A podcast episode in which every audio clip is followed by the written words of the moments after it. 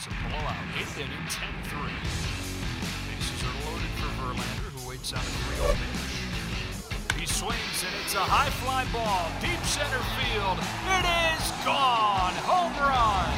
And a huge bat flip to celebrate. All right, Ben, start the show already.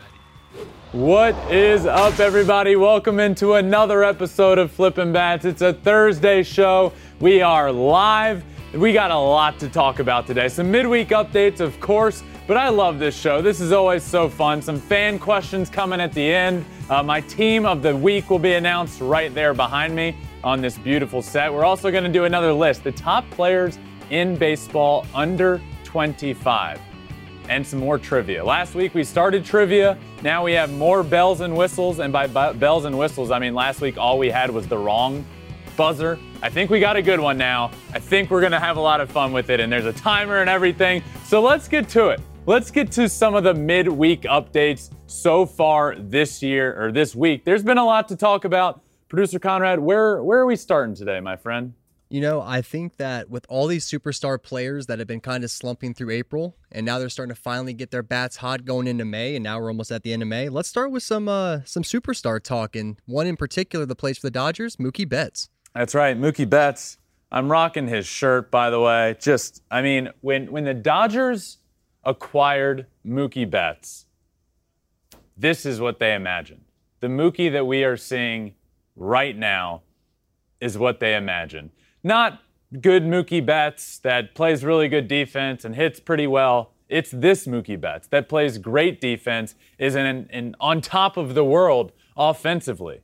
12 home runs since April 21st. I mean, it's remarkable what he's doing. And I was here a couple of weeks ago and said, yes, this Dodgers team is good. I don't think they've scratched the surface of what they can be. And Mookie Betts was a big reason for that. What he's doing now is remarkable. Let's look at these numbers from the start of the year to where we are right now. April 8th through the 21st. So the first few weeks of the year. He hit 178. He had eight hits and 45 at bats, eight total runs, zero homers. In that time, the Dodgers were eight and three. Good. I expect, you know, the, the Dodgers are good enough to rattle off 10 wins in a row at, at any given time. The April 22nd game Mookie had he went two for five with two home runs. Since that game, since April 22nd, he is the only player in Major League Baseball with 10 plus homers and a strikeout percentage lower than 15%. The Dodgers are 20 and 9 in that span. Mookie's May 345, a 1.161 OPS, which is remarkable.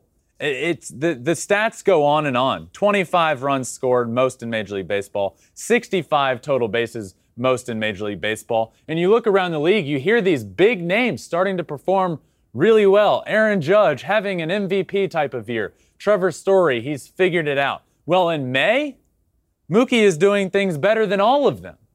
This is the Mookie Betts that we expected to show up with the Dodgers. The Mookie Betts that we saw win an MVP award, and now he could become the second player ever to win an MVP award in both leagues. I'm not sitting here proclaiming right now that Mookie is the MVP, but if he's playing like this, who's going to play better? Manny Machado has been fantastic, but Mookie Betts in the month of May, he's been arguably the best player in baseball. How cool would it be to see him win an MVP award in both leagues?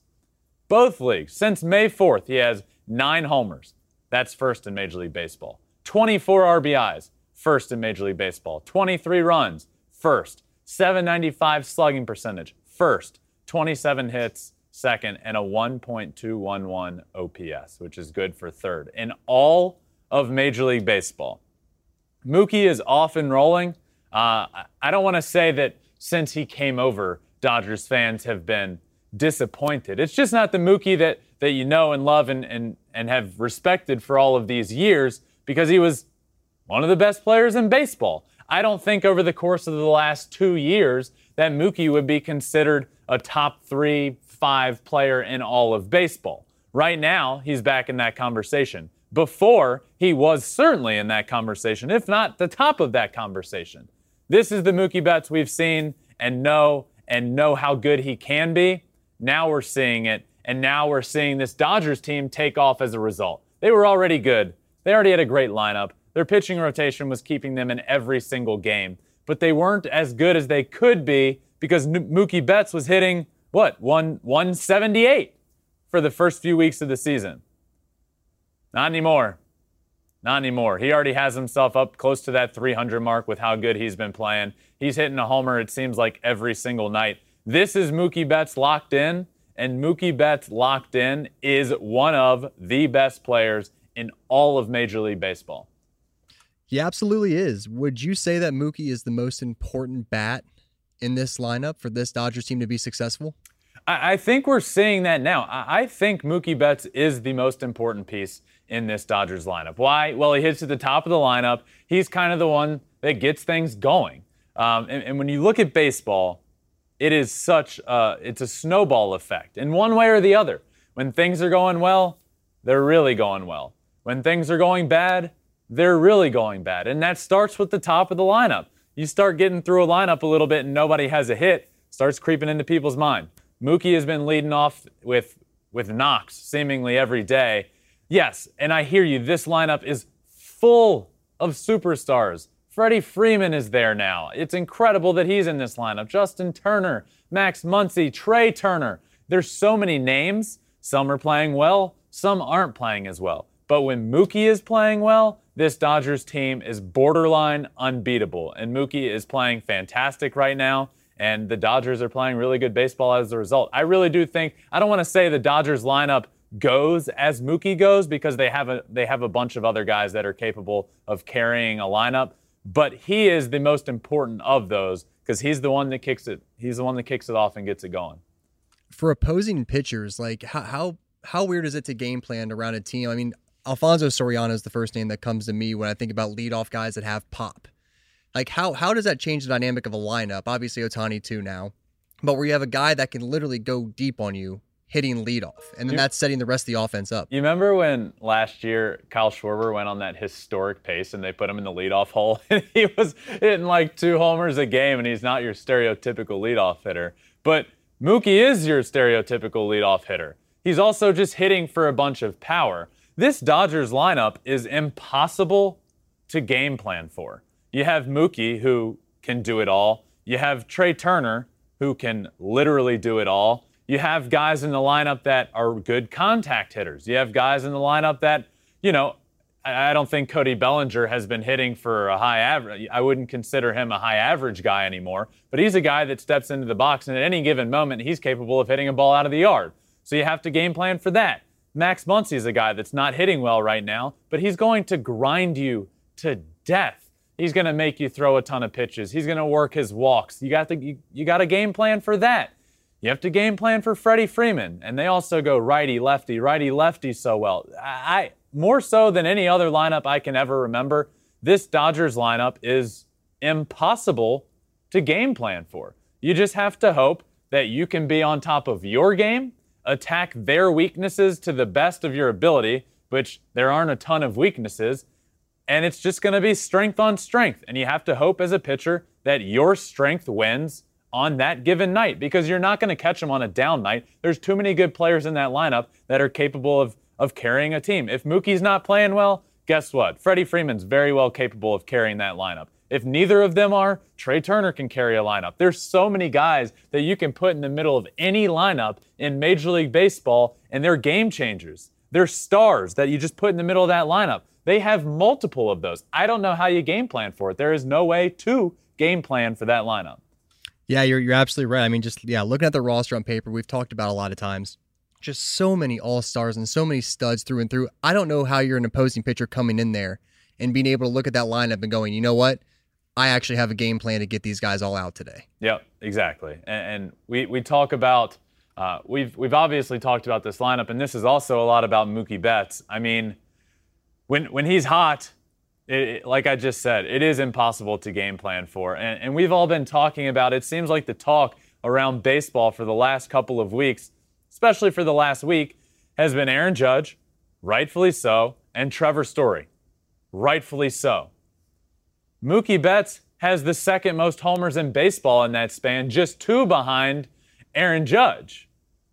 more than Trevor Story. I mean, it has been remarkable the tear he's been on, and it's almost like we're not surprised. It's it's been waiting. We've all been waiting for this to happen. You know Mookie's not going to slump for an entire year. You just know he's not going to go multiple months without hitting 200. It's not going to happen. It's Mookie Betts. So yeah, this team is scary. Uh, that's what makes them so good. That would, that's what makes them so scary is their entire roster, their depth. They're a team that you never want to play against because they are so difficult to game plan against. And and like I said, they're impossible to game plan against. But when Mookie's rolling at the top of that lineup, you might as well just call it a night. Just pack it on up and go home because the Dodgers aren't going to lose. Absolutely. Last thing on Mookie Betts, he officially has the second best odds in the NL to win the MVP, Ooh. plus 700. You know, you know what's funny about that is imagine hearing that 2 3 weeks ago. It happened so fast.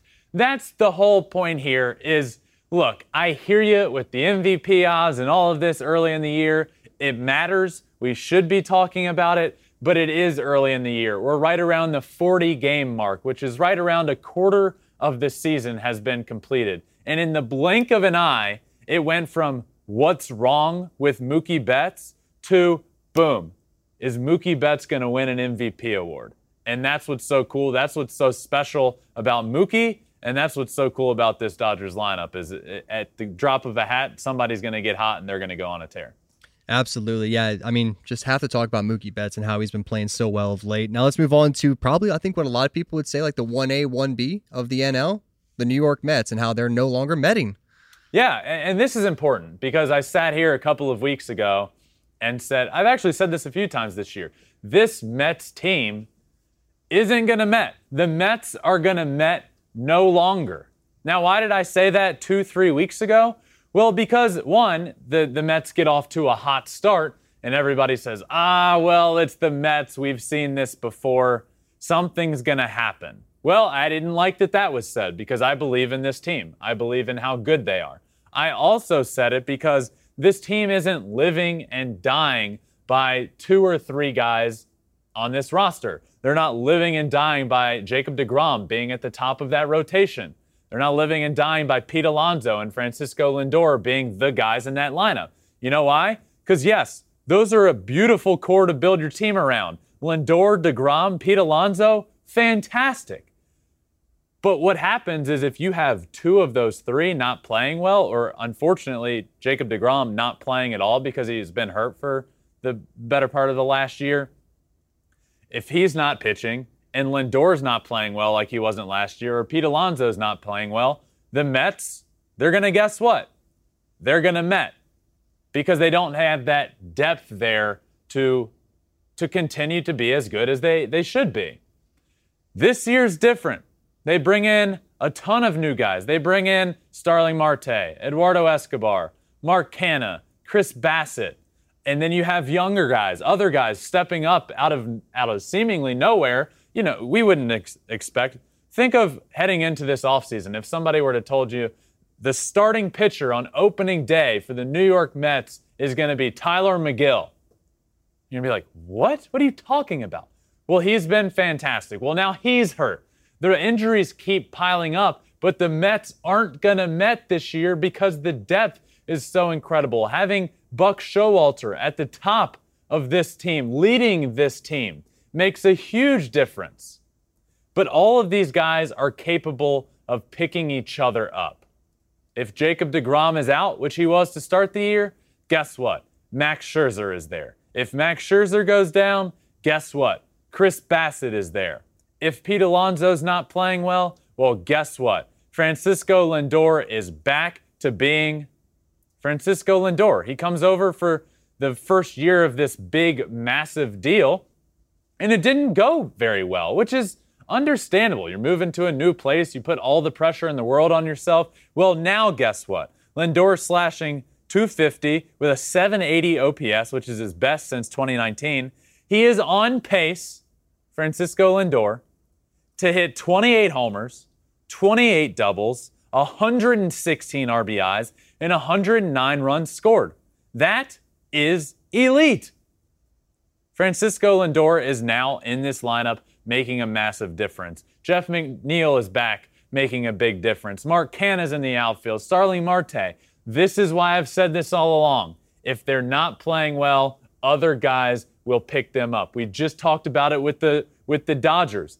The the Mets are built similarly. They really are. They might not have the top tier stars. They might not have the Mookie Betts. They might not have the Trea Turner, but they have stars that are all throughout the lineup that are all capable of carrying a team. So if a couple of them go down, if Pete Alonso has a week where he goes 0 for 10, guess what? They're going to be okay because there's other guys to pick them up. This Mets team is built to win and they are built to not Met. So cut it out. The Mets aren't going to Met, and we're seeing it now. Their injuries have been remarkably bad.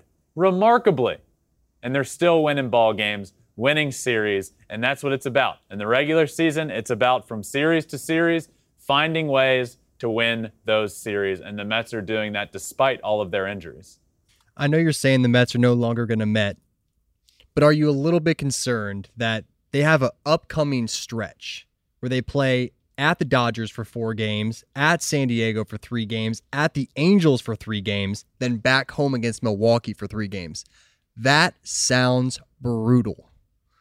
That sounds brutal no matter how healthy you are. So obviously, it sounds even more daunting going into that stretch of brutal games without DeGrom and without Scherzer. You, you never want to do that. This team is built to win games even when they have guys go down. So am I saying they're going to go on this road trip and on this on this stint of what sounds like, I don't know, 12, 15 games and win 10 of them? Well, no, because they have a bunch of injuries that makes them not at their full potential. But what we would have seen in the past with this first place Mets team is they start struggling or injuries come about. They go on this stint of double digit games and they lose 80% of them. They lose 90% of them. They're not going to. This Mets team is capable of going 500 in those games, and that's okay. You're going on a stretch of games against playoff teams, all playoff teams. You're not going to expect to sweep them all. You're not going to expect to win every single series with your depleted roster right now. But the way this team is built is built to not go on extended skids they're not going to lose 10 of 12. They're not going to lose 15 of 20. They're going to, in those skids, go 500. And that's a good recipe for success. Absolutely. I think that's what we said last week is if they can go 500 over this stretch without DeGrom or Scherzer, you're looking at the NL East and you're going, we still have this not in the bag, but we still have a really good chance at winning this. And only that, but hopefully get home field throughout the playoffs, possibly. Exactly. And imagine imagine when you do get those guys back. Now you have a first place team. You add back Scherzer and DeGrom around who, who knows when it's going to be, but I saw DeGrom throwing the other day in the outfield, which is a great sight to see. Scherzer's not going to be out for um, you know, he's he had a six to eight week timeline, so he's going to be back. Imagine getting those two back as a first place team, already a first place team. Now you add two of the best aces in the game of baseball. I mean, wow, that, that's remarkable. Over their last 20 games, the Mets are 11 and 9. They've gained two and a half games in the NL East standings over that stretch. That's what they need to do, especially when the rest of this NL East hasn't performed to their capability yet. I will say the Braves look to be turning it on a little bit. So as long as you don't, with this lead the Mets have, you're going to go in stretches like this throughout a year into a, a, series of games over a course of 10, 15 days that is as difficult as they are about to. You're not going to have to do it often. So if you go into these games, you go 500, let's say the Braves win 75% of their games over that stretch. Instead of making up the usual eight games, they're going to make up two, three games. That's the difference with this Mets team. That's why I say they're not going to Met because their team's not built to do that. Their team is almost incapable of losing 10 of 12 games. That's how good they are, and that's why I say that it's not going to happen. They can go on this stretch and go 500 and be just fine. Absolutely. You know, we're also going to get to the other team in New York, the other team. Here in a little bit. But let's Heard of them. The, Yan- the Yankees. let's first go into some of the favorite weekend series to watch, Okay. starting with the Cubs and White Sox. Cubs and White Sox, actually the FS1 game on Saturday. So make sure you're checking that out. AJ Pierzynski will be on the call there. So we might have we have a little fun conversation coming with him on Saturday leading up to that game that we will release. Um, Cubs at White Sox is going to be a fun series. The crosstown rivalry is always it's always heated. It really is. It's always a heated matchup. It doesn't really matter if one team is playing well that year or if one team stinks. Um, it always brings the passion, brings the energy. Chicago rallies around those two teams, and it ends up being packed houses, a lot of energy there. So Cubs at White Sox is a big series to watch. Another one for me Blue Jays at the Angels. This is an interesting one one, because they're two really exciting teams. The Blue Jays are really exciting and have a great offense. The Angels are exciting because they have Mike Trout and Shohei Ohtani, and that that right there makes them really exciting.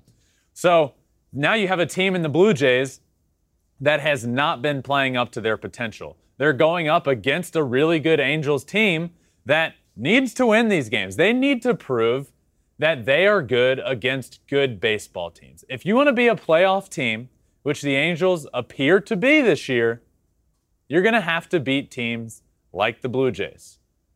And this is going to be a good series. They're, the Blue Jays are coming to their home. They're coming to Anaheim to play the Angels. That's a big series for me to watch. I'm really excited to see that one um, and, and to see how that shapes out and to see how the Angels shape up against some of the cream of the crop. Another one Brewers at Cardinals, an NL Central clash. These are the two teams in the NL Central. This is it. The NL Central isn't great this year. It's the Brewers, it's the Cardinals. I picked the Brew Crew to win the NL Central.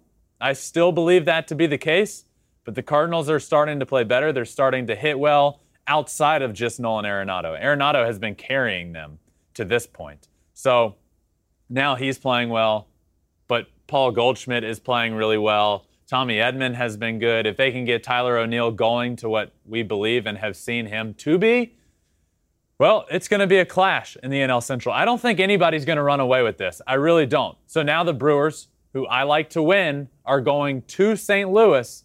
The Cardinals have to win this series at home. It's not a must win, obviously, a quarter way into the year. But if you're the Cardinals, you get the best of the best coming to your home in the division. This series is going to go a long way. I want to see Busch Stadium packed. I want to see Cardinals fans there because this is a big series against the two best in the NL Central. So those are the three series I'm looking at. Everybody make sure to tune in. I like doing this just so there's a lot of games going on over the weekend. Just so you know, hey, I, I would like to tune in there. Cubs at White Sox, Blue Jays at Angels, Brewers at Cardinals. Yeah, all three great series. Now, before we get to our guest here in about five to seven minutes, little trivia. Ooh, hoo, hoo. some trivia. All right, trivia time. We started this last week. I hear the music happening now, so we already have more bells and whistles. I gave myself a B, I think, last week, which may or may not have been deserved. But guess what? It's flipping bats with Ben Verlander. I'll give myself my own grade. There you go, man. Just grading your own self out. Uh, the first one we have for trivia today, uh, Ray Liotta, obviously, RIP, passed away today. A little tribute to him. Played which famous player in Field of Dreams? Ray Liotta played which famous player in Field of Dreams? Oh no, there's a timer as well. Um, Shoeless Joe. Correct. There you go. One for one. Fun fact. Fun fact. Reading about it this morning. He actually hit right-handed in the movie. Shoeless Joe Jackson was actually left-handed. They Why- could they couldn't get him to swing left-handed. why'd they do that? Uh, Next one up. All right, this is where it might get a little more difficult from here. Oh, great. All right, you know this guy pretty well. I'm almost positive. time out. I was told this will be a 20 second timer. I see 10 on the screen. Oh Uh, man, John, John Marcus back there really got you on that one, boy. All right. All right. One for one. Who is the only player drafted number one overall to win a Cy Young? I have 10 seconds to answer this. Well, this is ridiculous because Justin should have been. dra- Justin was second overall. I don't know if I'm going to get this. Uh, uh, I don't know. David Price. David Price. Wow. I thought I thought I thought you would have got that one. no, No? no. Well, maybe you'll get not. maybe you'll get this one then. Okay. Which active player is the leader in all-time strikeouts? The leader in all time strikeouts? That's still active. still active. Albert Pujols. Pitcher. Think Oh, pitcher. oh, okay. Restart the timer. Restart the timer. Restart it. Okay. Uh, all-time leader in strikeouts that's currently active. Um, Max Scherzer. There you go. I, I But know. you better watch out because give me the correct. Thank you. So Max Scherzer is like 16 ahead of Justin. Max is out for six to eight weeks. Justin hopefully will overtake that, and he's also close to John Smoltz and CC Sabathia. So hopefully in a couple of weeks, Justin becomes the 16th all-time on the strikeout list and the active leader in strikeouts. Yeah, I, I I didn't know if it was going to trip you up or not, but you nailed that one. Thank you. All A right. So- Next up, which player has the most 20 plus win seasons in MLB history? Oh, most 20 plus win seasons in history. Um, Cy Young. There you go. Yeah! Woo! When all else fails, if it has to do with longevity, just answer Cy Young. That's well, that, that was the reason why I picked that one. It was like, listen, it's not some random guy, but I mean, yeah, definitely Cy Young the most. Oh, I think at 15. All right, next up, over the last month, so over the last 30 days, which player has led Major League Baseball in home runs, RBI, and runs? Aaron Judge. This guy's on fire. Yep, correct. Eh, Just unbeatable. Greatest trivia player of all time. Just a bounce back week this week. This is this is good. This is big for me. Yeah. Which rookie is the current leader in WAR? Jeremy Pena. Yeah, Woo! Jeremy Pena, 2.4 WAR. The next closest is like 1.5. The guy's killing it. Who's the who's the closest? Joe Ryan? No, it wasn't Joe Ryan. I forget who it was, but it was like. it Wasn't a trivia question. Don't worry about it. Fine. I got that one right. All right. Who is the current leader in runs scored this season? Current leader in runs scored. Um, Trea Turner. Ooh, close. Same thing as last. Mookie Betts. See, I almost answered Mookie, but it's because of the slow start. I didn't think he would at this point be leading all of baseball because of the slow start. You really ramped it up, I guess. So was I close in terms of Trea Turner was being close, or I'm close in terms because they hit close to each other in the lineup? Both. Okay, cool. There you go. Which current player has the highest WAR in MLB? I asked you rookie before. Now it's all of MLB. The highest WAR in all of Major League Baseball. Mike Trout, No. Close. Manny Taylor? Machado. Manny Machado.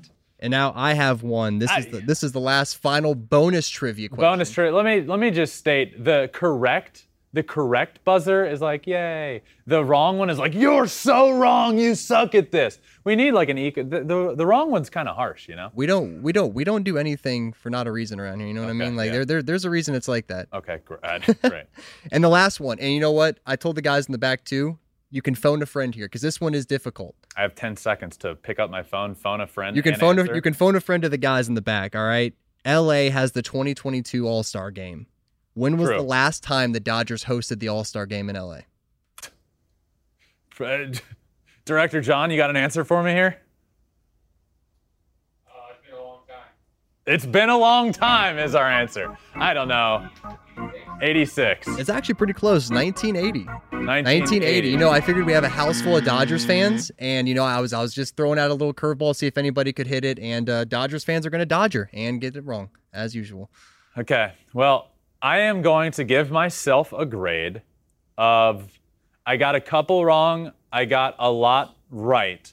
I'm going to give myself an A, not an A plus, an A. That's my grade. A minus. I'll give myself an A minus for today, and that's that. You were the best self grader I've ever seen. Thank you. You hit like 40 percent. You're like, yeah, that's gonna. That that's wasn't 40%. No, that was that was great. You hit like 80 percent there. Yeah, which in my mind Is B. That's an A. Yeah, there you go. A minus. So uh, before we get to our guest, we're gonna talk some Yankees here. Okay. Yeah. Um, the New York Yankees, I have some concerns. And they were at the top of my list of power rankings again, basically a month straight. I have some concerns now, and they are still at the top, even this last week. but things are starting to happen. Three, four. We're starting to see a little bit of, of some injuries with the with the New York Yankees, some concern, a little bit of a skid, but I do still have them at the top of my power rankings, and uh, I'm excited to to bring on now our our guest. He talks about the Yankees a lot, more so than me. I'm pumped to talk to him, Bryan Hoch. Brian, thank you so much for joining me, my friend. Let's talk some Yankees. I cannot hear Brian quite oh. yet. There we go. I got you. Can you hear me? All right. There we go. I can hear you. Perfect. Brian, thanks for joining me, my friend. I appreciate it. You got it. Happy to be on with you. So let me start with this. What is different about this New York Yankees team? They didn't make that big, sexy move that everybody wanted them to in the offseason. They didn't get the Freddie Freeman, they didn't get the Carlos Correa, the Matt Olson, the Corey Seager, but they are still, in my opinion and in my power rankings, the best team in Major League Baseball. What is different about this team this year? Yeah, I'll be honest yeah, I didn't see the 1998 Yankees coming out of the gate with this team. Um, so the start that they were able to get off to did surprise me. Uh, but I think that this is what they thought last year's team was going to be. And we saw glimpses of it in the second half last year. I think that the trade for Anthony Rizzo was a big move for this team. He had a huge April, um, has tailed off a little bit here. But I think that offensively, Aaron Judge and Giancarlo Stanton have really carried this team. I know Stanton's on the IL right now, but Judge is uh, really making good on this bet to bet on himself and say, I can have a kind of year that's going to get me Mike Trout money. He's showing that right now. And the pitching has been excellent. I know they've been ravaged by injuries here a little bit, especially in the bullpen, but uh, they've built a healthy advantage here in the East, where I would say that if they don't wind up winning the division after the start they had, it's going to be a massive disappointment. I agree. And, and it seems like in years past, the Yankees were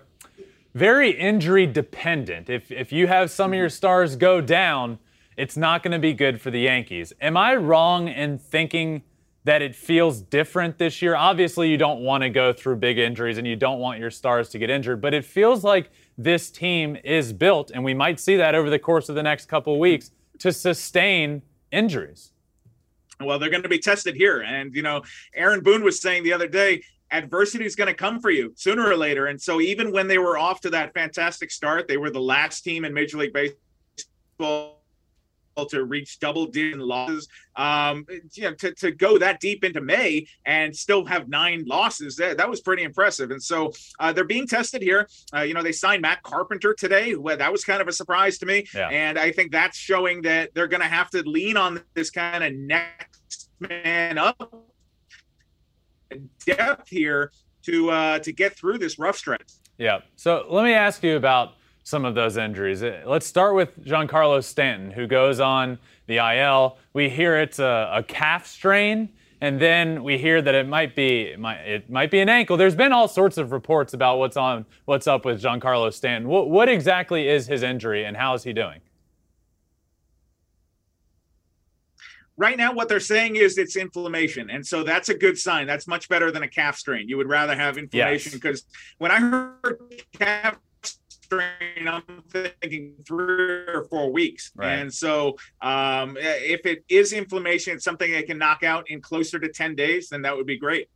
Yep, I, I agree. So th- that would be that would be big because you hear calf strain and you start to think, okay, strains can last a little longer than than people originally anticipate. Another one I want to talk about is Aroldis Chapman, who wasn't pitching fantastic when he went down, had consecutive outings giving up a run. Clay Holmes has been lights out in the back of yeah. that bullpen. So let me ask you this. Let's say Clay Holmes continues to be dominant, steps into the closer role, and is really good. Aroldis Chapman comes back, who's a fantastic closer, one of the most dominant closers we've seen this generation. Is there a world in which Clay Holmes can stay in that closer role once Aroldis Chapman comes back? I think so. I and here's why because Aaron Boone and the Yankees coaching staff are so excited in what they have in Clay Holmes right now. Uh, you know, he's got probably the best sinker on the planet right now. I don't think that's hyperbole. That the way he's been pitching with that thing, I, I he's got a great scoreless inning streak going if you've got a hot hand there in the ninth inning, keep rolling with it. And I think that this Chapman injury, this little timeout that he's got going here, is the perfect opportunity where they can keep Holmes in the ninth inning. You can work Chapman back in. I know Chapman, that's part of his identity, is to be the closer. Uh, that means a lot to him. But the way that Clay Holmes is pitching right now, the door is open. Clay Holmes can grab that closer's job, and don't forget this is this could be Aroldis Chapman's last year in pinstripe. So it's yeah. not like they're wedded to him for you know three or four more years here. This could be the end of his run here. So I think that in terms of having to massage his ego and, you know, make sure his feelings aren't hurt, this team's trying to win a World Series. They're not trying to, you know, make everybody feel good. So yeah. if Clay Holmes in the ninth inning gives them the best opportunity to go to the playoffs and win a World Series, then that's what you need to do. I absolutely agree. And this team feels like this team feels like a World Series caliber team. It feels like this could be the year that the Yankees get over that hump. It, it just it does feel different. Does the vibe feel different in the clubhouse with this team? Just being around the team every day, does it feel different? Do they feel like they're having fun and they know how good they are? It did up until about three or four days ago, and then, like I said, now adversities come to kind of hit them in the teeth a little bit. But uh, I feel like they're going to be able to shake that off. Big four game series here at Tropicana Field. Yeah. I guess that's going to determine how good their care business against this Tampa Bay team. Hard to believe this is the first time they've seen Tampa Bay all year. So it's kind of some funky scheduling going on here but I think that uh, the Von Runs team is good. I think that they know they are built for October, and they just got to keep kind of powering through and, and keep winning series. They were doing a great job of that. They won nine consecutive series before dropping one. Um, I, I, think that this has all the ingredients. Now, now it's just about getting some of these guys back healthy and get that lineup that we were seeing a week uh, about a week ago. Yeah. One more question for you before we wrap up, and it's about Aaron Judge, who you mentioned it earlier. He bet on himself, and he is winning yeah. that bet, and it, it's really cool to see. Is there a different um, is there a different hunger about him this year? I know he's always been hungry and always a competitor and wants to win, but has it been different with him this year? I mean, it from the word go, he came out after you know there was a week there where it took him, and then and then he's just taken off ever since, and he's been on another planet. Does that factor in here? Does it factor in that he bet on himself and he went out and said, you know what, I'm I'm, I'm going to win this year and, and I'm going to do the best that I've ever done in my career? And you're right. This is the best I have seen him since 2017. I think when he hit 52 home runs, won Rookie of the Year unanimously. Probably should have won MVP. I think you can make that case pretty uh, pretty strongly there. But I think that it is to another level exactly another planet here and, and obviously the focus is there the motivation is there he's a free agent going into his walk year um, he wants to prove he can get that kind of mike trout contract and uh, the way he's playing if he can keep this up for four or five more months the yankees are going to have to swallow hard dig deep and, and you know pay his price whatever it is because this guy is on a mission to prove that he is the best player in baseball. Did his price go up Oh yeah, absolutely. I mean, I mean, if 30 and a half million, and, and, here's what happened. Opening day, Brian Cashman, the GM, brought us downstairs and he was very upfront. He gave us numbers, chapter and verse. Here is what we offered Aaron Judge. Mm-hmm. And I remember writing it down in my notepad. I said 30.5 million. That's a good offer. I think I would have taken that money. um, so, but yeah, if that was not the uh, the correct dollar amount, then yeah, he he's going to ask for more, and I think he's going to get it. You know, it's been interesting with him because for some reason there was a little bit of a stretch there where he had injuries, but he got labeled as as a guy that well he can't he he's got to stay healthy. He's been healthy for the better part of over a year now, uh, and he's been showing that he is one of the best players in all of baseball, and he is about to get absolutely paid. So, Brian, thank you so much for joining me to talk a little bit of Yankees. I'd love to have you back on at some point when, when we're talking some more Yankees. I appreciate it. You got it. Thank right. you. Thanks, my friend. So, I, I want to. I do want to talk a little bit more about this Yankees team because I, I do have, I have my own concerns with this team, and um, it's a lot of injuries. There are injuries involved, um, and and I don't want to, you know, they're they're on a high. The New York Yankees were on an absolute high. They were the best team in baseball. They still are, but it's not as it's not as prominent anymore.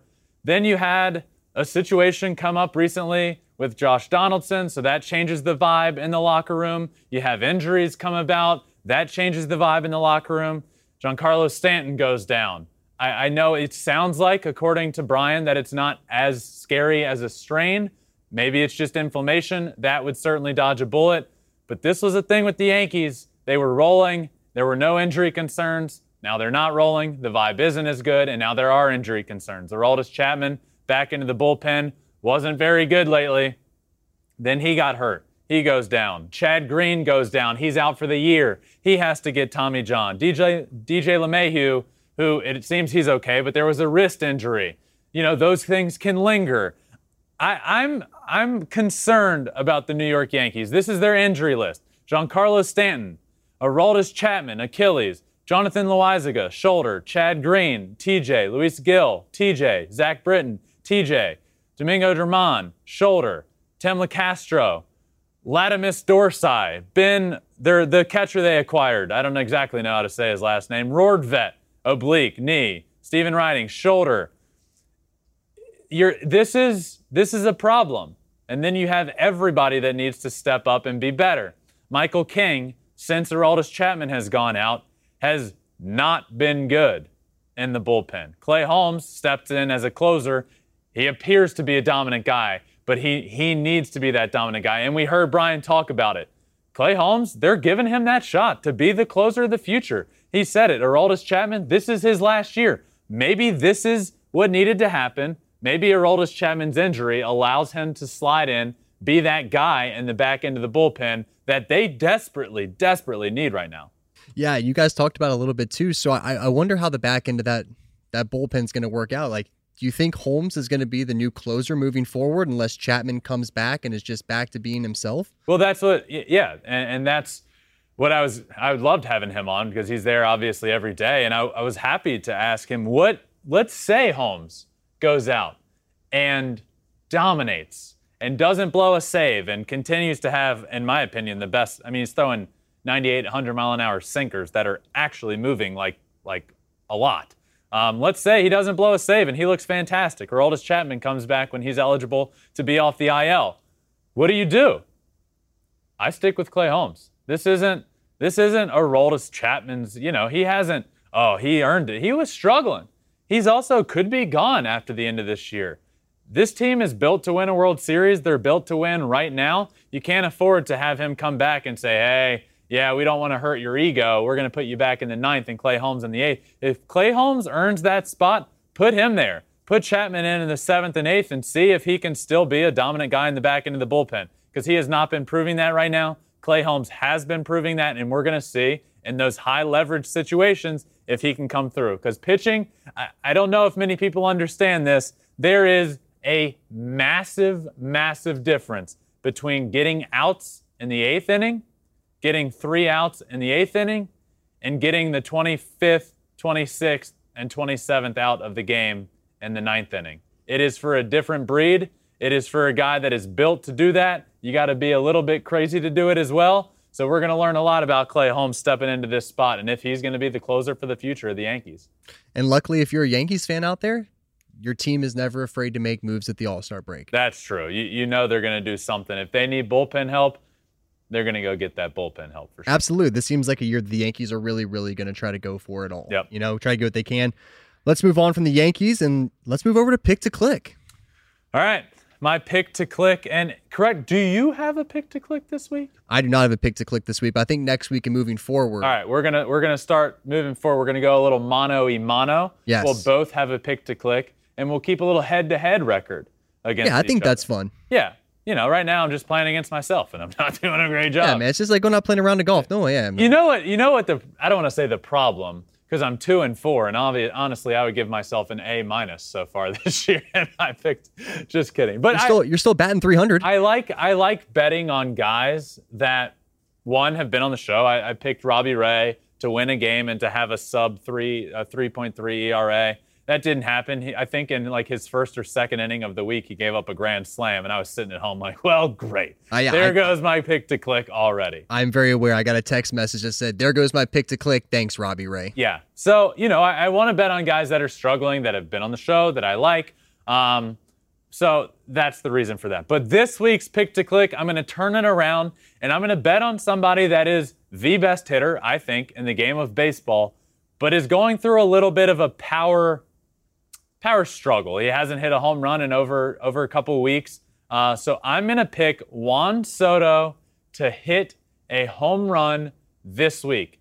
Until this next show, next Thursday, from now till then, Juan Soto will hit a home run, and that is my prediction. Whoa, getting bold over here.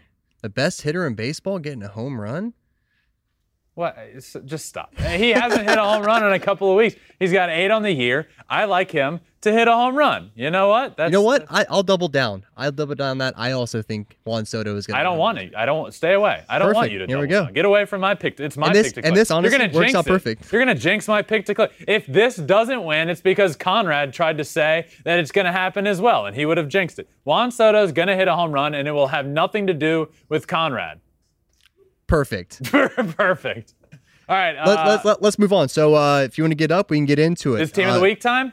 So, not team of the week. Top five players under 25. Yes. Last week we did your all top uh, under 25 team by every position. Yes. People were asking for it. Who are your top five players under 25 yeah, currently? That was a fun team. So we did the all flipping bats 25 and under team. And many would say, you know, some of the comments were, where would so and so on this team rank of all of them? So that's what we're going to do this week. We're going to do top five players under the age of 25. We're going to start with number five over here, and we're going to start with Yordan Alvarez. First thing that comes to mind is how on earth is Yordan Alvarez under 25 years old? But he is, and he is one of the best hitters in the game of baseball. He's 24. He's able to hit with a lot of pop, and he's able to hit with a lot of you know, power the other way as well. He's not just a power hitter. He can hit for average, he can he can hit in the clutch situations, and he can hit for power. I remember last year a ball or last year he hit a ball at Minute Maid Park up into like the 18th deck there or something. It was remarkable. So he's not just here because he's a power hitter, he's here because he is an all-around one of the best hitters in baseball at 24 years old. At number four, we have Fernando Tatis Jr. Tatis is, you know, when you look at electric, when you think of the term electric baseball players, he's obviously at the top of that list. He's also just really good. Last year, he was in contention for the MVP award, ends up getting hurt, comes back. He's never quite the same. You know, he has that shoulder injury, goes to play center field. He's not a center fielder, but what he is, is he's one of the best players in the game of baseball, and he is under 25 years old. The game of baseball this will be a theme on this list once you see these other players. The game of baseball is in really good hands. I'm excited for Fernando Tatis to come back and to come back soon because he's one of the best players in baseball, certainly one of the best under 25. He's at number four. Moving on to number three, Vladimir Guerrero Jr. You know what? He would have won an MVP award last year if it weren't for somebody named Shohei Ohtani that did things that we've never seen before. The MVP award would have been his, and he is under 25. He is an absolute force at the plate. When you look at when you look at guys that come up to the plate that are just intimidating that you don't want to face, he's at the top of that list. Vladimir Guerrero Jr. is arguably, I, I don't think this is a crazy thing to say. He could, when all is said and done, have a better career than his dad who is remarkable and a Hall of Famer himself, which is high praise for a guy that is that is on this list at number three. And he's still so young. He's doing these things at a young age. I love Vladdy Jr. I like him a lot. Let's move on to number two on this list, Ronald Acuna Jr., who is thankfully back, back from the IL, uh, back from the torn ACL. I was actually watching that game last year when he tore it, and it sucked. You know, I was I watched it from Denver at the All Star game. I was literally waiting there for the players to arrive. He was playing in his last game before the All Star break, gets hurt, tears his ACL, comes back this year, and he's already doing fun and exciting things like hitting homers and falling down when he does it, doing the Le- LeBron James celebration. One thing that you'll notice with this list is they're all exciting as well. Baseball is changing. There is a shift in how the game of baseball is played. One, they play hard but they also play with a passion and energy. They're, they'll flip their bat, they'll have fun along the way. Ronald Acuna Jr. is one of the most fun players in the game of baseball, and I am so happy he's back. He's at number two on my list of top five players under 25, which leads to the final player on this list, the number one player under 25 years old. It is Juan Soto. Juan Soto is already in a category with just himself and Ted Williams. Just those two.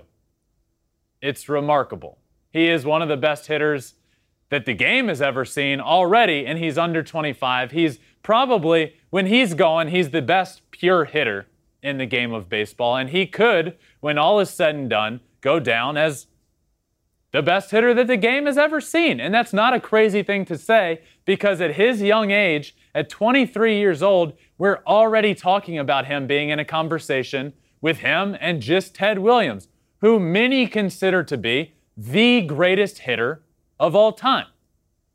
Many consider Ted Williams to be the greatest hitter of all time, and now Juan Soto joins him and him only in a certain category when, when it comes to hitting. He is remarkable. This list is remarkable. Baseball is in really, really good hands. Yordan Alvarez, Fernando Tatis Jr., Vladimir Guerrero Jr., Ronald Acuna Jr., and Juan Soto round out this list. What a list. All all pretty impressive. And this is one I'd thing that so. we were actually talking about earlier. How important is the international draft? Just look at the top five players under 25 years old. Yeah, I mean, and I got to talk about that um, with Salvador Perez, actually. If you haven't listened to his episode, that came out yesterday. Uh, the Salvy Perez episode, who's obviously himself an international player from Venezuela. And I spoke to him about whether he was for or against an international draft, the difference that would make. Obviously, that changes everything. And I do think when it gets done and when it gets done right, and that's why there was a holdup this CBA because of the international draft. The owners and GMs wanted that implemented. The players were saying, "Hey, hold up! Like we're not totally against it. We just we have to get it right because it really is important. Look at these guys. Look at these names. Look at these players. The more of these guys that we can get in Major League Baseball, the better."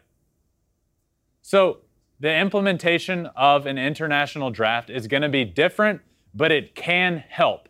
And as long as we get it right, we can see more guys like this playing in Major League Baseball and growing the game that I love so much and and one doing a really good job on the field and, and producing for their team as well. These guys, these guys do it all. And I, I love watching them play. These are guys that when you see, when you know, I watch a lot of games. I try and watch all of them happening at one time.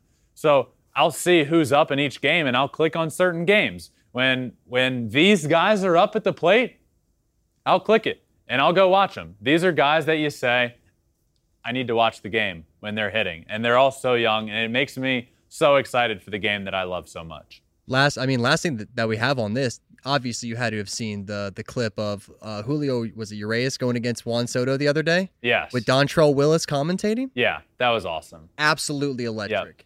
Yep. that It was so much fun. Now let's move on. Your team of the week. team of the week. One, of- this is becoming one of my favorite segments we do on the show because it allows me to highlight players from each position that might not always get the love and respect they deserve over the course of a month or a season. But when it comes to a week, well, they might get that love and respect. And the perfect guy to lead all of that off is at catcher. And my catcher on this week's team of the week is Jose Trevino what a week he had. What a special week. Um, he now he's now with the Yankees, and it was it was an emotional week for him. He hits he hits a home run. He walks off the game on his late father's what would have been his birthday. Hits 445 on the week with a homer and four RBIs. And after the game, was very emotional talking about it. And he dedicated the walk off to his dad to his father and said, Dad, I, I did it. I walked it off for the Yankees just like I did in the backyard. And it's tough for me to not even, it's tough for me to not get emotional just hearing that. Um, pretty special moment, pretty special week he had that all culminated around that moment, that post game interview. Uh, everybody should go and watch that because it made me emotional. He was emotional, and uh, it was really cool. So Jose Trevino on this list at catcher. Moving on over to first base on team of the week, Paul Goldschmidt. What a week. 524, two homers, 10 RBIs, 10 RBIs on the week. You have double digit RBIs on a week, you're doing something right. Paul Goldschmidt is he's doing something right. Moving on over to second base. This one is a no brainer. Trevor Story, six home runs, 17 RBIs, 320 on the week. We've all been waiting for it. We've been waiting for Story to come over, and we were waiting for that first home run. You know, it took a while for him to get that first one. And then he gets six in a week. The term locked in was meant for what Trevor Story was this past week. It was remarkable to watch. There were grand slams, there were balls that looked like they went 600 feet, there were six homers and 17 RBIs, and he is on this list at second base.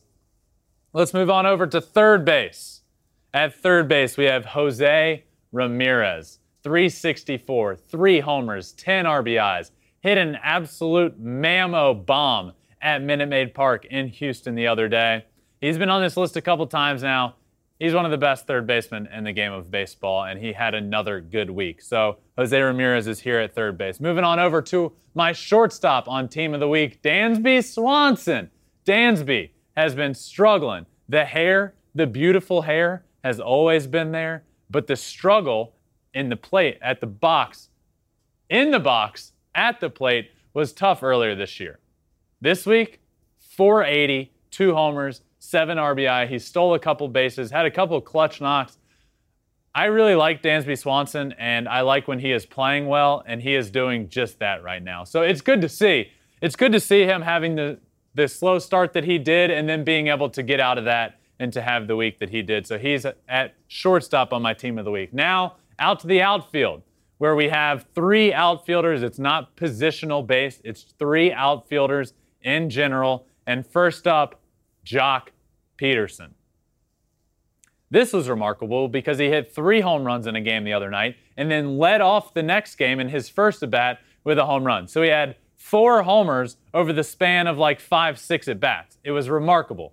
On the week, he hit 500 with four homers and 10 RBIs. He also had a splash hit into McCovey Cove, which I believe he's in rare air there, some rare territory. I'm not sure if he's the only one, but he is now on a list of a player that did it as a road, as a road opponent, and now as a home opponent, doing getting a splash hit into McCovey Cove. So he's my first outfielder on Team of the Week. Next up, we have Mookie Betts.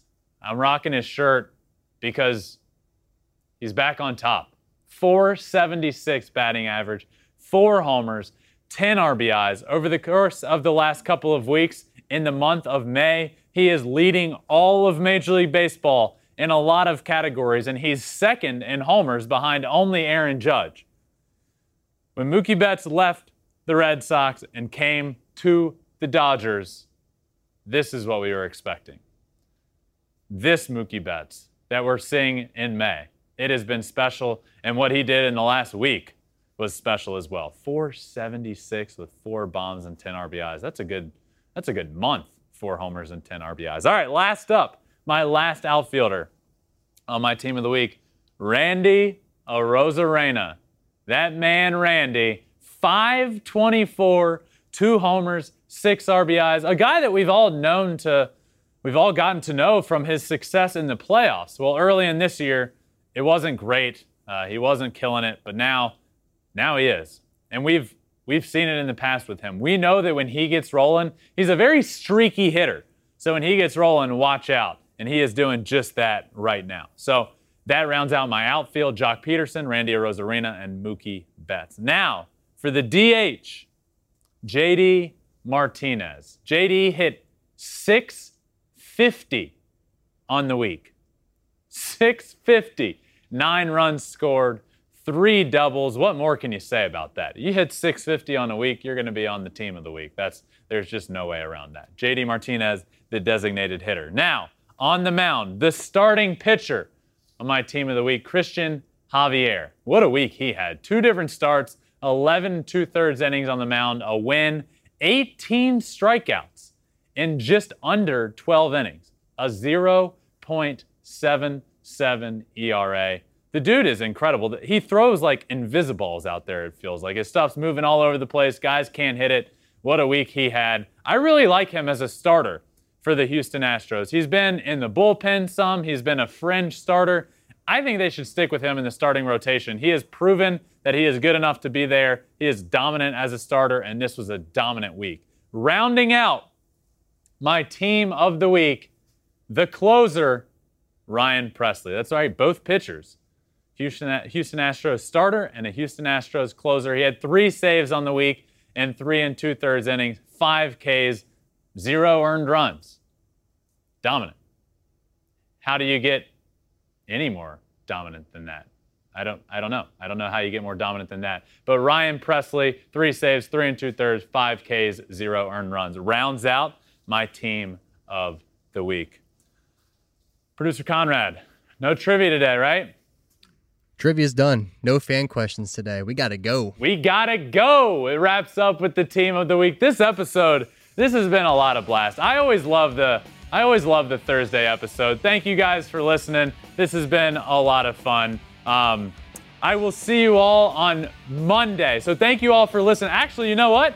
We have a fun little Saturday special for you all. The the Saturday game of the week on FS1 is Cubs at White Sox. I will be joined by AJ Pierzynski on Saturday for a quick little fun interview.